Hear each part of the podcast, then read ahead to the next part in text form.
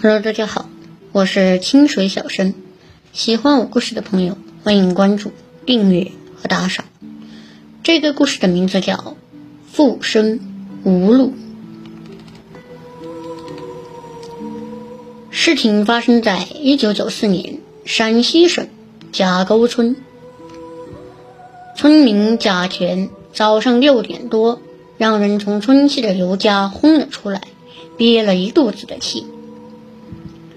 刘家是在村里设赌局抽水的，贾全把兜里的钱输了个精光，又押了两把没钱付赌账，这人家能干嘛？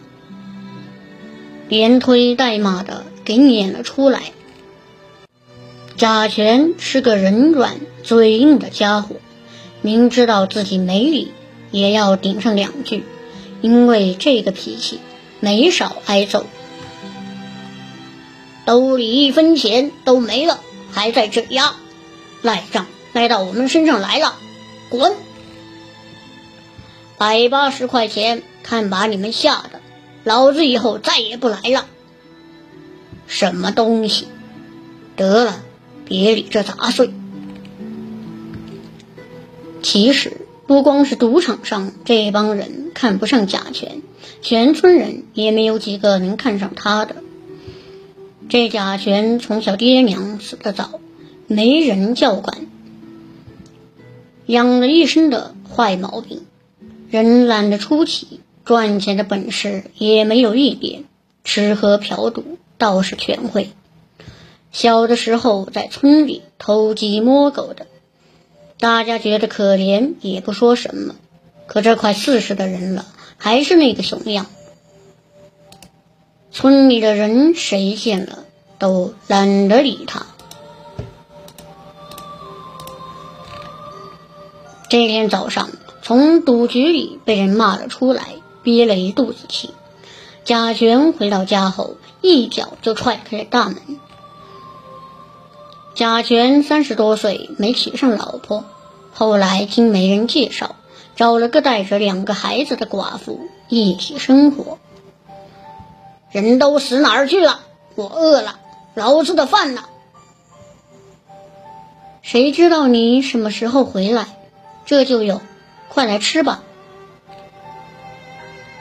那个寡妇倒是个过日子的人，人长得也还行，就是性格很软弱。跟贾全两三年了，也没能改过他的坏毛病，反而经常被他打一顿。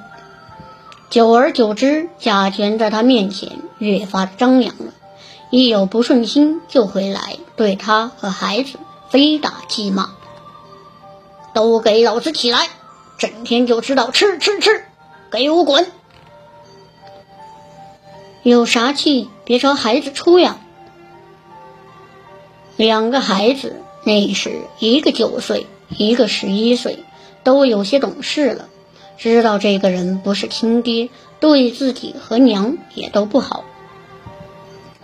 贾全对这女孩三也没什么感情，孩子不是亲生的，老婆刚开始还有些新鲜，过久了也是越看越心烦。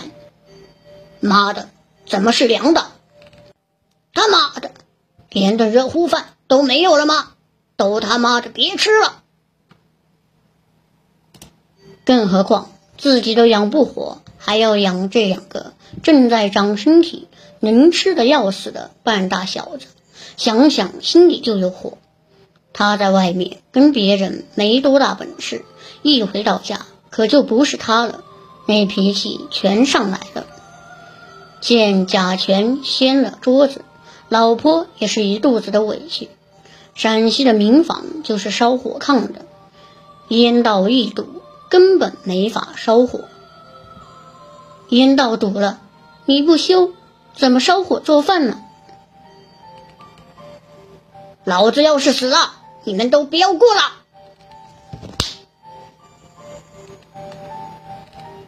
今天贾全本来就是一肚子的气，一听埋怨。他不干活，顿时就毛了，上去就狠狠一个大嘴巴扇了过去。女人挨了这一嘴巴，也只能忍着。她知道，如果再说话，挨打的就不止自己，会连累孩子一顿挨打。娘，我们俩疏通管道吧，你别叫他了。贾全不管那一套，堵了一晚上，眼睛都睁不动了，衣服一脱就回屋睡觉了。女人没有办法，只能带着两个半大的孩子，自己去通烟道。娘三个鼓捣了一天，造得跟黑鬼一样，终于是让烟囱冒起了烟。可是没想到这一烧火。第二天却出事了，两个懒鬼起床了，大树小树快起来了，给娘开门。第二天一早，女人见孩子们都没起，就觉得奇怪。两孩子懂事，从来不赖床的，今天这是怎么了？你们两个今天怎么回事呀？女人敲了半天门。也没反应，只好一使劲推开了房门去叫两个孩子。可进屋一看，他就傻了眼。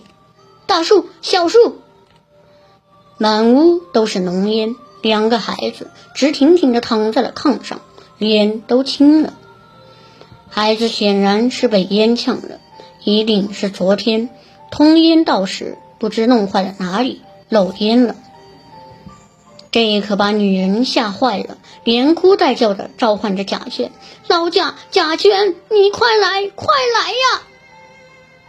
这他妈的才几点就喊了，又找奏事吧。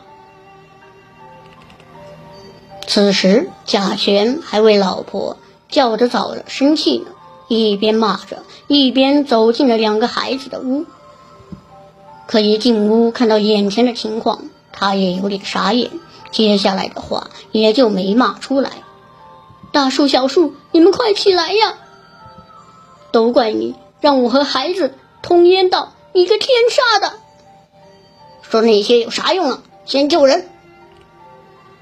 两个人连忙打开了门窗，把两个孩子抱到了院子里，又是掐又是摁的。女人悲痛的哭声惊动了许多邻居过来看。大家一阵的忙活，总算把大儿子大树给救了过来。小树，小树，娘对不起你。可是小儿子却没抢救过来，就这样死了。贾全找人给打了口薄皮棺材，装殓了起来。在本地，孩子没有立坟的规矩，再说也不是自己亲生的孩子。贾全就在自家的后院挖了个炕，把棺材埋了。女人一连哭了两天，贾全听着心烦，又揍了两次，总算第三天晚上睡了个安稳觉。可半夜，女人被一阵阵奇怪的声音给吵醒了。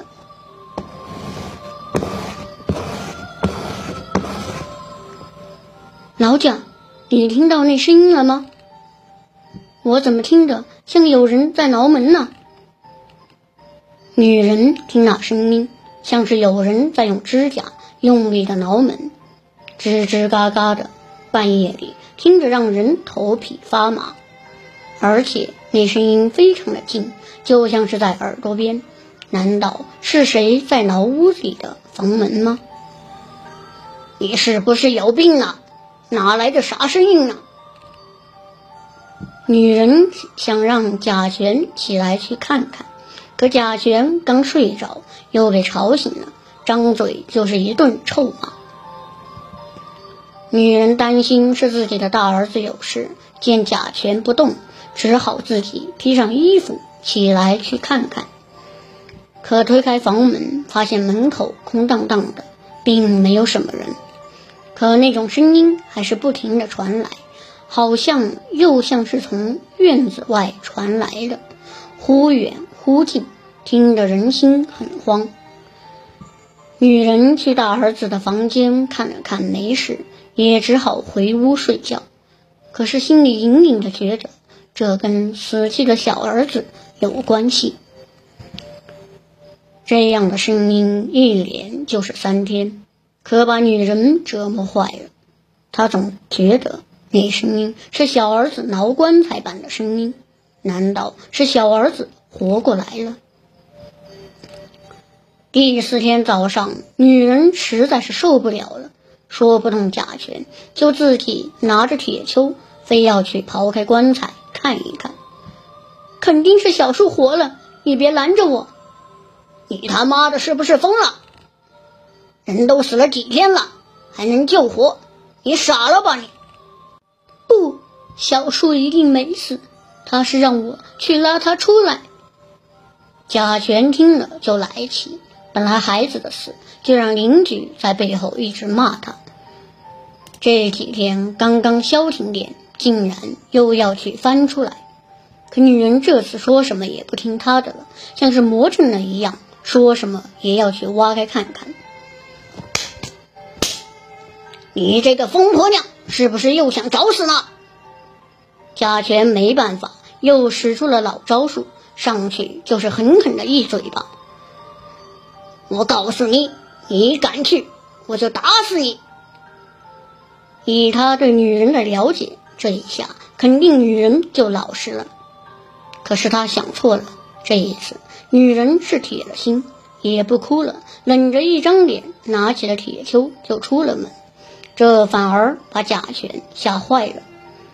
今天你就是打死我，我也要去挖开看看。咦？女人拿着铁锹，就去后院埋小儿子的地方，发了疯似的挖了起来。土本来埋的就不深，女人也是拼了命，一会儿功夫就挖出了那口薄皮棺材。可一见小儿子的尸体，女人的心顿时像是被切碎了一样，呆立在当场。小儿子浑身僵硬，眼睁得大大的。一双手诡异的竖立起来，那手上的指甲连着皮肉都被磨破了，僵硬的呈扭曲的状态。棺材板的里面划出了一排排的痕迹，沾满了血肉。难道儿子真的是活了？一直在挠棺材想出来，可自己这个当娘的明明听到了。却没有来救他。女人撕心裂肺的哭声传遍了这个村子。从此以后，那个女人就疯了，怀里抱着一块木头，说是自己的儿子，在村子里面乱跑，见人就求人救救他的儿子。求求你们，救救我的儿子！你看，他还活着。而那个贾轩也没过多久，喝醉了又给人家赌钱，输了又赖账时，被几个小混混捅死了。大儿子在家里待不住了，去了外地，听说在一家饭店里当了杂工。贾全的那处房子从此变成了废屋，听说一到晚上就能听到。桃木板的声音。